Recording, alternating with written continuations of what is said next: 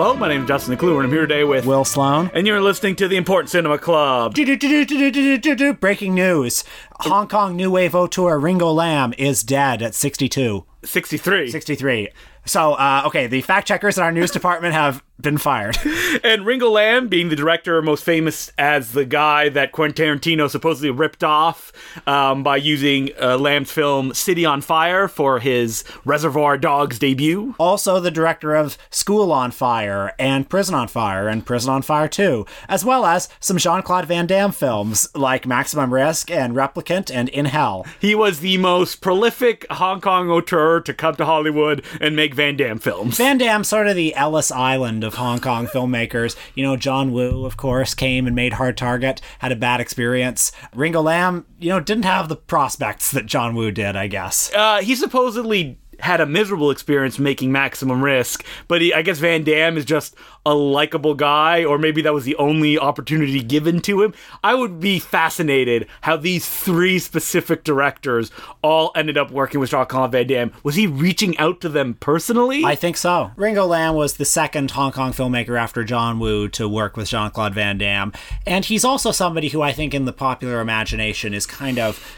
Well, I don't want to say the poor man's John Woo, but, but some- He's not. Uh, he's not the poor man's John Woo, but he's somebody who I would almost say that he's one of those directors that like his name is recognizable and people know him, but there's no one that says like I'm a massive like Ringo Lam fan. Like I've seen all of his movies. Yeah, he's nobody's favorite Hong No. Kong director, uh, but he is one of the kind of titans of the 80s, 90s Hong Kong. I'm gonna be honest. He's not really one of my favorites either. Like if you mm-hmm. put a gun to my head and said, "All right, write a bunch of Hong Kong directors," he'd probably be one of the first ones I would write down, just because his name is so recognizable. Not his real name. He got it at a party somewhere, and someone said, "Oh, you like the Beatles? Oh, Ringo? Yeah, sure. I'm Ringo Lam, I guess." I mean, oftentimes those Hong Kong people would like get to choose their own English names, and so there'd be people like Lots of Tonys. Elvis Choi, you know.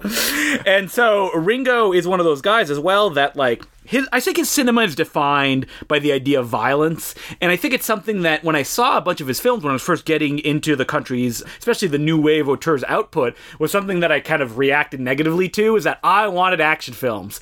And on the surface Ringo Lam is making action movies. But what really interests him is more the violence versus the action. Mm-hmm. When you hear him uh, kind of described people will often go to like gritty realism and mm-hmm. stuff like that. And compared to John Woo, mm-hmm. whose action movies are so kind of operatic yeah Ringo Lam's are gritty and kind of unpleasant. And if John Woo is sort of interested in codes of honor among manly men, Ringo Lam believes that there's no heroes. Yeah. Like that's his worldview on all of his pictures. and his best movies are about, you know, corrupt societies, whether it's the police or the uh, school system or uh, the the prison film system. industry. Yeah. all of it is terrible. Yeah. So Ringo, like a lot of the filmmakers who came up, like Tsui Hark or even Johnnie To, he essentially would do anything that was thrown at him. The first film that he made was Esprit d'Amour in 1983. I don't know why I put an English accent on that. It's Esprit d'Amour. It's a French word. But I also want to say that before he made his first film, uh, he was a York University film studies student. he did not graduate. Oh, really? No, he did not. So he was a student, but he left before you know he could get a diploma or anything like that. Well, you know what? Honorary Torontonian. I'm giving him that. His parents lived in Toronto. Mm-hmm. He said that in an interview I read around the Maximum Risk era, and he actually shot a lot of the Jean Claude Van Damme film Maximum Risk in Toronto. So I feel he probably had roots here. I'm always curious about that of like what Hong Kong stars or their families live in the like outskirts of Toronto. I mean, a ton of them got Canadian passports before 97. uh, Yuen Biao for a long time lived in Toronto, Stephen Chow, of course, tried to get a Canadian passport, but was uh, had- denied due to his triad um, Triad connections. and so Ringo, for a while, like he was just kind of in the wind. He made like The Other Side of the Gentleman, Cupid One, just romantic comedies, things that people wouldn't associate with him. and his commercial breakthrough, if not his artistic breakthrough, was Aces Go Places 4. Yeah, probably not an artistic breakthrough. the fourth in the popular series of Hong Kong kind of uh, Lunar New Year uh, action spy. Th- kind of like uh, heist um, pictures as well. Like Tsui Hark did one before that. After Ringo Lam, Our Man from Bond Street. Yeah. after Ringo Lam, Lau Kar-leung made one. It was the kind of tentpole franchise for this organization called Cinema City. That was kind of the breeding ground for all these like new wave auteurs, a lot of them coming from television. So people like Karl Maka, who m- many people associate as Baldy in the Aces Go Places films, was part of this organization. Uh, Badman Eric Tsang was uh, part of this organization as well. Tsui Hark probably most famously. And Ringo Lam was also involved in this. You know, for a guy who's known for like violence in cinema, Ringo would do whatever came his way as long as he could make movies. But after the success of Aces Go Places 4, Karl Maka, the producer, gave Ringo Lam a certain amount of money and said, make whatever movie you want as long as it's commercial on this budget. Mm-hmm. And pretty recently, John Woo's A Better Tomorrow had redefined the triad thriller action genre. Had made Chow Yun Fat the most charismatic man on the planet a star. You know, a famous shot of him uh, uh, lighting a counterfeit bill. and, Yep, on know, every poster, on every Anchor Bay VHS box across the world. wearing, wearing a big goddamn coat,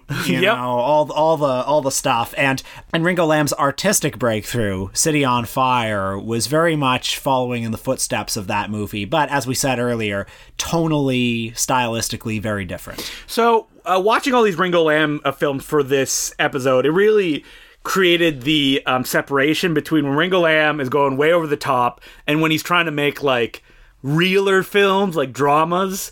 And those dramas are the ones that I'm usually like, eh, I, I can give or take.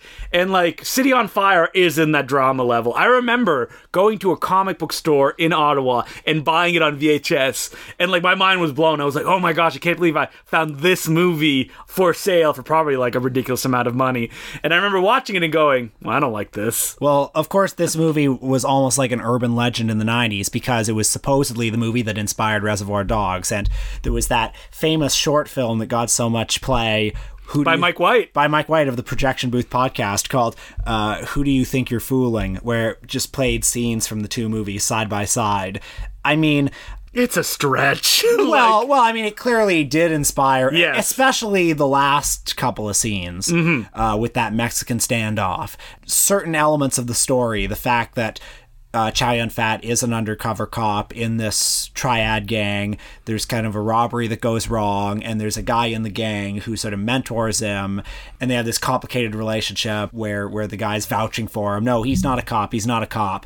Uh, but I mean, there's I, I can imagine being more upset about this at the time when Harvey Weinstein was buying up every Asian movie just to recutting it. Yeah. Yeah. Heroic Trio, dubbing it, not releasing it with the Cantonese dub. Goodbye. Like a movie like City on Fire would have been pretty much unknown, and so you can imagine, you know, somebody like Mike White or whoever being really incensed that, like, well, why is this guy Tarantino not admitting to this? Why So is he Ta- just plagiarizing this movie? I didn't think about this till now, but essentially Miramax buying all those Asian films and burying them, like all the Hong Kong classics in the 90s and early 2000s, was probably all at the impetus of Tarantino. Like he started this ball rolling. Maybe. With like a Rolling Thunder Pictures and stuff like that. And they're like, oh, wow, we can make money this way. Yeah. Ugh, terrible. Man, that was a dark time for being a Hong Kong cinema fan. well, you could get an Asian film A like, VCD. Yeah, it, it, and or you could get the redubbed, recut version of like High Risk, and it would be called Meltdown. Yeah. missing twenty minutes. and then you could get another meltdown, which is unrelated. uh, it, its original title was The Black Sheep Affair, and has nothing to do with the Jet Li original. So w- when you saw City on Fire, which I'm sure you checked out, like, did you like it? Did you love it? yeah, I watched it this week for the first time ever. I had never seen it. Oh, before. wow, Can you okay. believe that? Nah. that was. It's one of the reasons I want to do this Mm-hmm. episode because I'd never seen City on Fire, which is one of those movies that I think most people getting into Hong Kong films go to first. Yes. and I liked it. Sure, that's how I felt when I saw it too. I remember being, being disappointed at the time because it wasn't a John Woo film. Yeah. and that's what I wanted. And it's not. It's a drama. It's I wouldn't even call it an action film. There's brief like There are maybe three big set pieces. yeah, and that's pretty much it. and they're quite violent. They're more violent than than like yeah, Exciting. I would almost compare it to something like Sam Peckinpah, but like John Woo is closer to Peckinpah because they're kind of freezing this violence and making it look beautiful. While Lam is like, I just want it to be on screen. He's not one to like intercut slow motion or be fancy. He likes to be right in there. And while he does like insane stunts, he doesn't like linger on them. They just happen and the movie keeps going. But the Ringo Lam movie that I watched this week that I was really impressed by was School on Fire. Uh, that uh, many people consider it his best movie. and it's about at this high school school where a number of students are affiliated with triad gangs in the city. I mean, you have to understand at this time, especially, the triads were a, a massive presence pretty much in every industry in Hong Kong. There, there's a fight where a student is killed by the triads, and one student, uh, a young girl, witnesses it and is pressured to testify, but is also pressured by all the triads and triad affiliated people at the school to not do it. You know, what I like about this movie is like it has that energy that is very unique to Hong Kong film at this time. Mm-hmm. You know, like they would never get permits, for example, to shoot on the street. So like you watch these movies and they're kind of like documentaries on their own making, where it feels like the film industry is this occupying force in Hong Kong that just turn up on a street and start filming. And it uses that energy to create an atmosphere that feels kind of like it feels genuinely sort of unpleasant and unpredictable and you always feel like the rug is going to be pulled out from under you. Like you never know what's going to happen and there's something very unsettling about that. Anyone can die at any moment. So that scene where the student is killed by the triads early on that key scene it's like this knife fight in the middle of a street and uh, the, the student like runs onto the street and gets hit by a car you know brutally hit by a car. like a stuntman throwing himself in front of a car. The glass shatters. He's laying on the ground. A giant pool of blood is forming under him. And it just creates the sense like nothing is off limits in this world. Mm-hmm. Um, it, this is a world where like it's not enough to be angry. Tables are going to get thrown over. People are going to be thrown through windows. And know? like you said, that's a documentary about its own making. There's like a, a level of involvement in Hong Kong cinema, especially when like Ringo Lam is going for this violence that you don't get in American films mm-hmm. because you know these stunts like you're like, oh god, that hurts so much. Someone being thrown uh, off a banister and bouncing off of it and landing on the ground. Yes, there's no way to get through that like safely. It's a, someone just decided to go and do it, and hopefully skilled enough to land in the right way that he won't die doing this. And if you're creating a portrait of how corrupt this school and this city and, and the bureaucracy is, it's a film with just so much cruelty in it and it seems like there's no limits to how cruel it can get. Like there's that scene where the triads absolutely humiliate this young girl like you know forcing her to strip in front of them basically as they intimidate her from testifying. And then like, she still gets involved in their organization yeah, afterwards. Like like anything can happen. There's no there's no limits to the horror. Uh, the the misery. But it will end with uh, a villain in the film being killed in probably one of the most brutal ways that has ever been captured in cinema.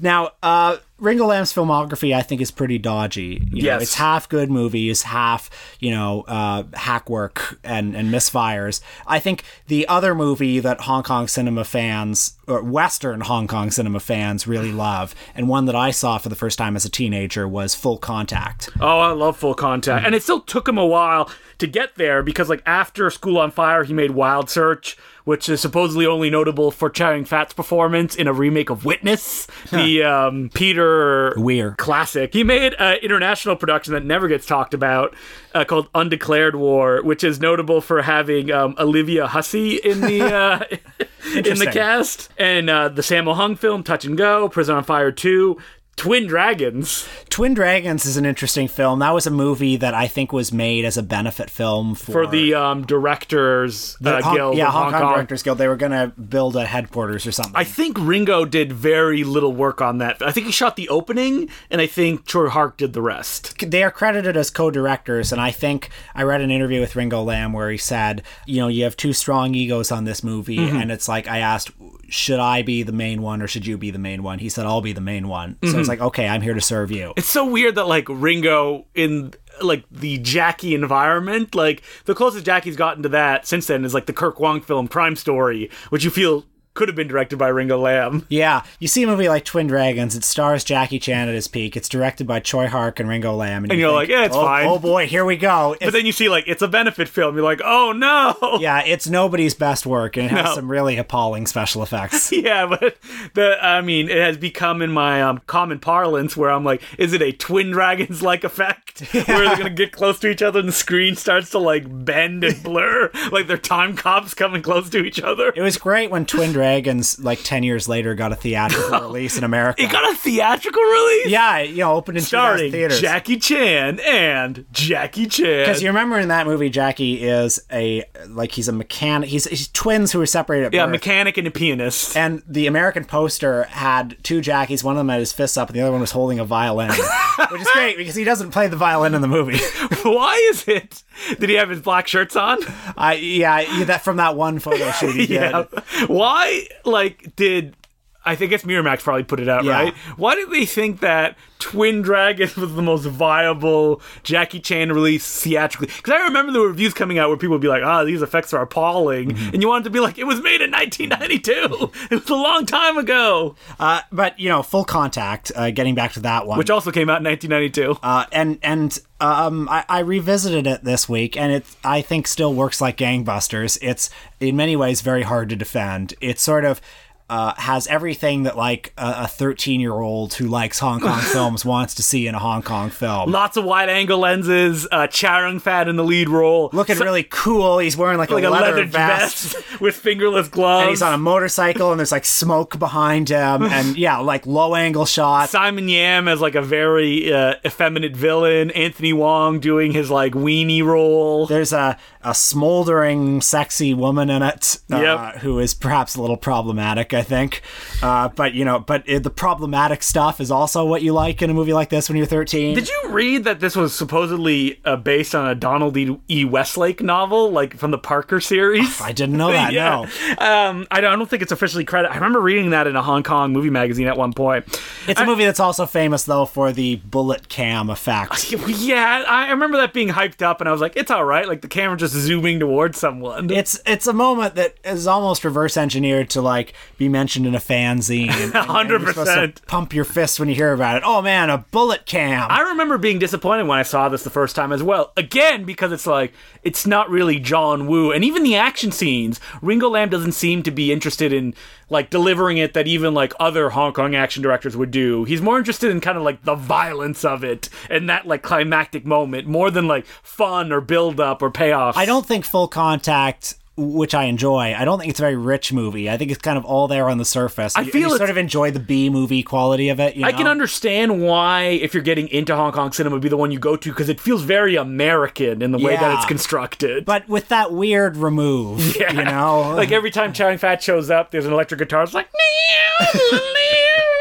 it's like yeah, a lot of the appeal of the movie is like a bit camp. yeah, hundred percent. Like it came out in 1992, but it feels like it was made in like 1986. So, 1997, the Hong Kong handover to mainland China was looming in the 90s.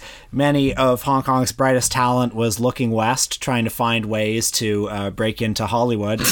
and Van Damme came calling, I guess. what what better or more prestigious way to break into Hollywood than with the muscles from Brussels himself, Jean Claude Van Damme, with his Toronto lensed film Maximum Risk. There's a um, a decent car chase that is beautiful because it takes place right at Dundas Square, and you see uh, for all you Toronto heads out there, all the locations that don't exist anymore: Sunrise Records, Sam the Record Man. Oh yeah, like and, and also just lots of anonymous like like it looks like the Toronto skyline. 42nd Street or something. Yeah, yeah. And this was before this is before Yonge and Dundas Square. This is back when it was just like a block of businesses Mm-hmm. on that street. I mean, look, Maximum Risk, I think I put it in second place of the debuts that were done by Hong Kong directors that happened to star Van Damme. Yeah. So first place, Hard Target, Maximum Risk, and then Double Team, which was disappointing when I uh, watched it recently. Oh, really? I had a great time with Double Team when I saw it, you know, 7 or 8 years ago. I ago. did too, but when I saw it recently, but Knockoff, that's the number one. So Knockoff good. is so good. Well, Knockoff is a pure Tsui Hark film. That's like Tsui Hark, like raising both middle fingers to whatever producer has to control him. also Rob Schneider's best film. Oh, yeah, that's right. So, uh, Jean Claude Van Damme stars as a French cop uh, who is alarmed to discover that uh, he had a twin brother. Man hates when it happens. And and you know, uh, Van Damme always has a, a twin or a replicant or a doppelganger of some kind. or a time double. you know, it's it's sort of like uh, you know, it's like Andy Warhol with his multiple Marilyns. It's, The it's like- multiple Van they're- Dams? Yeah, it's like because they're all they're, Oh, they're all sur- kind I of see. I see a poster right here where it's just like Van Damme and all his different guises in all these movies. yeah, Um, yeah. So he finds out he has a twin brother. He gets involved in the um, Russian-led. Who cares? Like the plot of this movie doesn't matter. well, I think it was well directed by Ringo Lam. Ringo Lam, it came with his full contact energy to this, being like, all right, like I can prove to these, you know, Hollywood screwheads that I can make like the best 90s kind of forgettable Van Damme action movie. And like there's tons of stunts. It's pretty crazy. Uh, Van Damme does his thing. Not particular surprising. Supposedly, Uh, Ringo Lam was forced after test screenings to go back and do three days of reshoots, and he disowned the film after that. Really? Yeah. I don't know. I don't know what else he he, he Well, would have had I like don't know. I can't imagine the movie being much better or much worse. He said the Natasha Henstridge character, who plays uh, Van Damme's love interest, who only exists to be kidnapped so he can go save her, Hmm. was much grayer in the film. She wasn't a good guy or a bad guy. Okay. And that audiences kind of reacted negatively to that. So he had to go in and it gets make her more of a damsel in distress. Well, it's a slick movie. It's a decent TBS Sunday afternoon. 100%, viewing. yeah. And, you know, it, it feels just a little bit melancholy to watch it because you know that it was all downhill from here for Ringo Lam. I mean, right before this, he had made The Adventurers in Hong Kong, which is a big budget Andy Lau movie, which is supposedly terrible. I've never watched it, and tanked at the box office. So, like, Maximum Risk, it almost feels like his effort to be like, all right, I can do this, I can prove this. And, you know, he kind of went back to Hong Kong after that, and he made a movie called Full Alert, which I've seen. It's all right. you, you sense him lose his passion after this. Hmm. You know, the the movies from his golden age. It's clear there was a bit of a one for them, one for me. Uh, going on in, in the movie he was making, there were some that he was clearly really strongly committed to. Others that were just, all right, let's uh, let's get food on the table here. And then and then I think the you know the the signs of his passion, the signs of his engagement seem fewer and far between after the turn of the millennium. Well, he just struggled making movies. And if you look at his filmography, it almost feels like people trying to give him a shot to come back. Like even Van Damme Replicant in 2001, which was a DTV film, or in 2003, he made a film for Johnnie To's company mm-hmm. that was kind of out of his wheelhouse. It was a like romantic action comedy, which he hadn't done for like 15 years. But you feel like these kind of people like Johnnie To or even Tsui Hark in 2007. Remember they did that like omnibus film where it was like one movie, but they each directed a segment. Triangle, I think it was Yeah, called. that film only exists to give Ringo Lam a shot at directing, which he hadn't done for like seven years at that point. I read an interview with Ringo Lam from 2015, which was probably around the time when uh, uh, Wild, Wild City, yeah. Wild City, which was his comeback film, quote unquote, came out. Eh, it's fine. Um, he was saying something like, "Oh, I look back on my old films and they're so violent. I mean, I, I no, yeah, I know, right? yeah. You know, there, there was real anger uh, in his early films. Uh, there, there was genuine like bad feeling, Mm-hmm. and and you can kind of sense him trying to. Go back to like his Cupid One days, or like Well, be like, I like- could be a commercial filmmaker, guys. Well, in his older age, he clearly didn't have that anger anymore. He didn't have that same bad feeling. I mean, we both saw his last picture, Sky on Fire. What a stinker. a big ol' snooze, and it felt sad. Mm-hmm. Um, and he just didn't really have that much to say anymore. But you know, uh, the man can't be denied. And I think he has films that are considered like masterpieces. City on Fire, he was nominated, and for a lot of his other films, multiple times for Hong Kong Movie Awards. So it's not like he was toiling in the background hoping for a shot. Like he was recognized for the pictures that he made. And I would certainly recommend the people check out, especially School on Fire, which is a really ferocious piece of work. I would 100% recommend a film that we haven't mentioned yet called Burning Paradise, which came out in 1994, which is one of my favorite wuxia pictures. So, like, kind of not really Flying Swordsman, but kind of like Once Upon a Time in China ish. It's actually a Fan Yuk movie produced by Tsui Hark, but directed by Ringo Lam. And essentially, what he does is he takes these, like, high flying uh, wire work martial arts films, and it takes place all in a cave, and it's the most violent, like, kung fu film you've seen since Story of Rikyo. People's arms are chopped off, heads are lopped off. It's almost hilariously violent. It was giving a category three rating when it came out because it was so violent. It's again, it almost feels like Ringo Lam going like "fuck you" when he forced to make like whatever was popular at the time,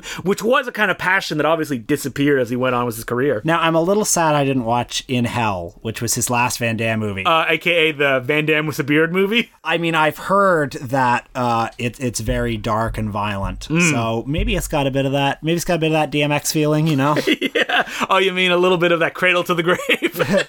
no, I'm talking about you. you I know, I know. That thing Kanye said. oh, I don't remember that. Ka- Kanye West had a tweet maybe a year ago. All his tweets are great. Um, but he had, he had a tweet where he said, Music is so watered down these days. I miss that DMX feeling. and I'm hoping In Hell has some of that DMX feeling. Well, you know what? One day, I remember I saw it when I worked at a video store, and I went, "Man, it's fine, but maybe it's great." And I just wasn't paying attention enough. Anyway, rest in peace, Ringo Lam. So, as per usual, you can send us letters at importantcinemaclubpodcast at gmail.com. And this week on our Patreon, in special honor of Will's 30th birthday, old man Will Sloan, we uh, talked about our favorite movies from 1989. Uh, including Surgikill by Andy Milligan. Will Batman get discussed? I don't know. You have to listen to find out. So that's five dollars a month, and you can uh, become a Patreon subscriber at www.patreon.com slash The Important Cinema Club. and hey, where can they write us letters? They can write us letters again at Important Cinema Club Podcast at gmail.com. Now, next week on the podcast, we are going to be talking about Quebec popular cinema. And I know people are like, wow, yes, finally. No, I know, probably not that exciting, but it's genuinely interesting as a phenomenon that they have their own film industry. Canada uh, Doesn't have its own film industry. I mean, it has a film industry of sorts, but you know, since we are in such close proximity to the U.S., we are so culturally similar to the U.S. We just watch American movies. Yeah. Quebec is its own distinct identity. they have their own star system, they have their own box office hits. They have a thriving film industry in I think I looked and there was 80 plus Quebec films that were released last year, Yeah. mostly for the Quebec market. Uh, do you remember that time when we were at the Canadian Screen Awards and the Yes, I do remember every exactly year every year they give a Golden Reel Award for the movie that made the most money and was Canadian. and uh, the the winner that year was a movie called The Three Little Pigs Two. And when the host said that, there was like a chuckle in the audience. I think because they thought it was a joke, but no, they they just never heard of it. It had only been released in Quebec. And the producer got on stage and said, "Well, I guess I should expect that uh, the most popular Canadian film did not get any other awards." hey, wait, what won that year? Who knows? it was probably like Maudie or something like that. and so uh, I cherry picked essentially one film per decade for me and Will to watch, and I like was very careful to pick filmmakers that I know we're not going to talk about at any other point. So these are actual Quebec phenomenons. We're going to be watching Les Boys. Did you ever hear Boys. about that? Well, Les Boys for a long time was actually the most popular Canadian film of all time in Canada. wow, Like highest grossing, I mean. I've seen it. Starring uh, Patrick Huard, Patrick Huard, yeah, who yeah. is the, I think the biggest star in Quebec. Don't quote me on that. I think that's the case. He's the bad cop, not the Bond cop. That's right. We will not be watching Bond Cop Bad Cop. Now, when I was making this list too, like I could have picked movies that like were I just knew were bad and we want to make fun of it, but I tried to avoid that. So we're gonna check those out. Uh, maybe I'll watch Elvis Graton. Did you ever hear about that movie? No. Oh, okay. I'll talk to you about it after the podcast, and I'll definitely mention it. It's a whole new world to discover that uh, most of Canada doesn't know about unless you're from Quebec, which I am not, but I do speak French. So. I'm, I'm excited to dive in. I know very little about Quebec popular cinema. So Uh, so until then, my name is Justin Decloux. I'm Will Sloan. Thanks for listening. Well, Justin, it's Hollywood's biggest night. All right, Will, get out of my way. We need to do some back matter stuff. We need to break this glass in case of emergency, aka we have nothing else to talk about. it's the Golden Globes tonight. I'm sure by the time you hear this episode, you will know uh, who the winners and losers were. Are you looking forward to all the tweets in your thread of people being like, I can't believe this happened or this person won? I haven't watched the Golden Globes since I was in high school. When did you make that decision? It wasn't so much a decision, even. Um, Because you, you like line up for the Oscars. I do line up for the Oscars. Uh, Like excitedly. Why not the Golden Globes? because It it. doesn't mean anything. Yeah, I mean the Oscars don't mean anything either, but like the Golden Globes seem especially egregious to me. Why? They're they're stupid. It's it's this group of hack journalists, not not even journalists. That nobody reads. Nobody nobody knows who they are, and all they are are just people who want to get a selfie with celebrities. And the nominees every year um, attest to that. I mean, yeah, well, okay, it's such a cliche to bring up when they the the time in the '80s when they gave Best New Star to Pia Zadora after her after her billionaire husband flew them out to Las Vegas for a all expenses paid weekend retreat. Man, but like looking over of the stuff that's nominated, it's not going to even really be a very strong year when it comes to like the Oscars. Like, what are people going to fall on their sword for? uh, Bohemian Rhapsody. Yeah. Are they, are they gonna you know welcome Bryan Singer back? Do you think he'll get up and to give a speech like, "Listen, we can all make mistakes," but like Adam McKay is nominated for Vice. oh my god! I mean, I mean, some some of these movies that are, are nominated, I don't know. I mean, uh, controversy has swirled around uh, the Academy Awards this year because of uh, uh, America's sweetheart Kevin Hart, who uh, has been in the news yeah. for his homophobic comments and um, you know refusing to apologize for them, and he's not going to host the Oscars. And it's interesting that th- nobody wants to host the Oscars. It's not interesting, but uh, for the purposes of this conversation, it's interesting that nobody wants to host the Oscars, and yet the Golden Globes every year get interesting house. Yeah, it's because, you know, this is basically chiseled in stone is that the Golden Globes are fun, the Oscars are not for people. Right. It's a party where you can get drunk at a table and you can essentially chit chat with people if you don't want to pay attention to what's going on. We've been to award ceremonies. Canada's biggest film award ceremonies. Which we hope to host one day. and it's boring, is, right? yeah. it's boring. Yeah. So like the idea of having to sit at the Oscars is terrible for me. Like I wouldn't want to do it. But the Golden Globes, sure, why not? yeah. Are you putting bets down? You gonna collect a little cash? So uh, I'm gonna uh, maybe, just, we're just gonna read out all the lists. You know what I'm gonna do? I'm gonna drop some predictions about, Okay. about what I think is gonna win. Um, so best picture, and remember, folks, you will know who the winners are. Uh, so you can call us fools or uh, savants. so uh, if your Oscar pool is still going on, Mm-hmm. um, you should you should maybe not take my predictions. You should instead look what what the winners actually were. doesn't fucking and, mean and, anything. And bet on those in your Oscar pool that Yeah. extends beyond the winners being announced. Uh, best picture, I predict A Star is Born. is going to A Star Is Born. Uh, best Picture, comedy or musical. Um, I pr- oh my god, I I d- uh, Vice. I predict Vice. Uh, Green Book. B- best uh, is Green Book a comedy? Best actor. Um, I I say it's gonna be um Rami Malek, Bohemian Rhapsody. Yes, hundred percent. Um, Best Picture by an actress in a drama, Lady Gaga. Not only because it was the most popular movie, but also Look at because the she's other- famous. and look at the other choices: The Wife, The Destroyer, a film nobody watched. Is that did that even come out? Can you ever forgive me? And a Private War. Best performance by an actor in a comedy is, of course, Christian Bale in That Rib Tickler Vice. Hey, have you seen Vice yet? Not yet. Oh wow, shocking! You're saving it for Michael and us. I don't know. I don't really want to see it. It looks like such a chore. Best picture by an actress in a comedy. I think Olivia Colman has got this one in the bank. Wait, who are the other peop- uh, choices? Well, there's Mary Poppins, Yeah. and uh, there's uh, Constance Wu, and there is the eighth grader, and there is Tully herself, Charlize Theron. Tully. Uh, she does not play Tully. It's another character whose name is Tully. Uh, best director of a motion picture. I think Alfonso Cuaron will take Yeah. it. Oh my god, are we gonna go through this whole list? But you know, folks, at the end of the day, the real winner is the audience. the audience for having three hours of sparkling entertainment with. Uh, three hours. I just assume because they also Probably have the five TV categories hours. in there. A lot of entertainment with Hollywood's biggest stars. Mm-hmm. The the stars come out to shine. Think Jack Nicholson will be there? No, I think he's too old. I think he's uh he he doesn't. But doesn't he need to take that like Mickey Rooney at the Oscars? You know, they would always cut away to Mickey Rooney, Mm-hmm. and they're like, "Oh yeah, he is still alive." Shouldn't they put Jack Nicholson in a balcony somewhere? I think uh, I think Jack Nicholson is uh, a big enough star that he he doesn't need the attention like Mickey Rooney did. okay. Well, Golden Globes, you have our predictions. I hope we were right. Think, Who cares? And you know what? you can take that to the bank, to the blood bank.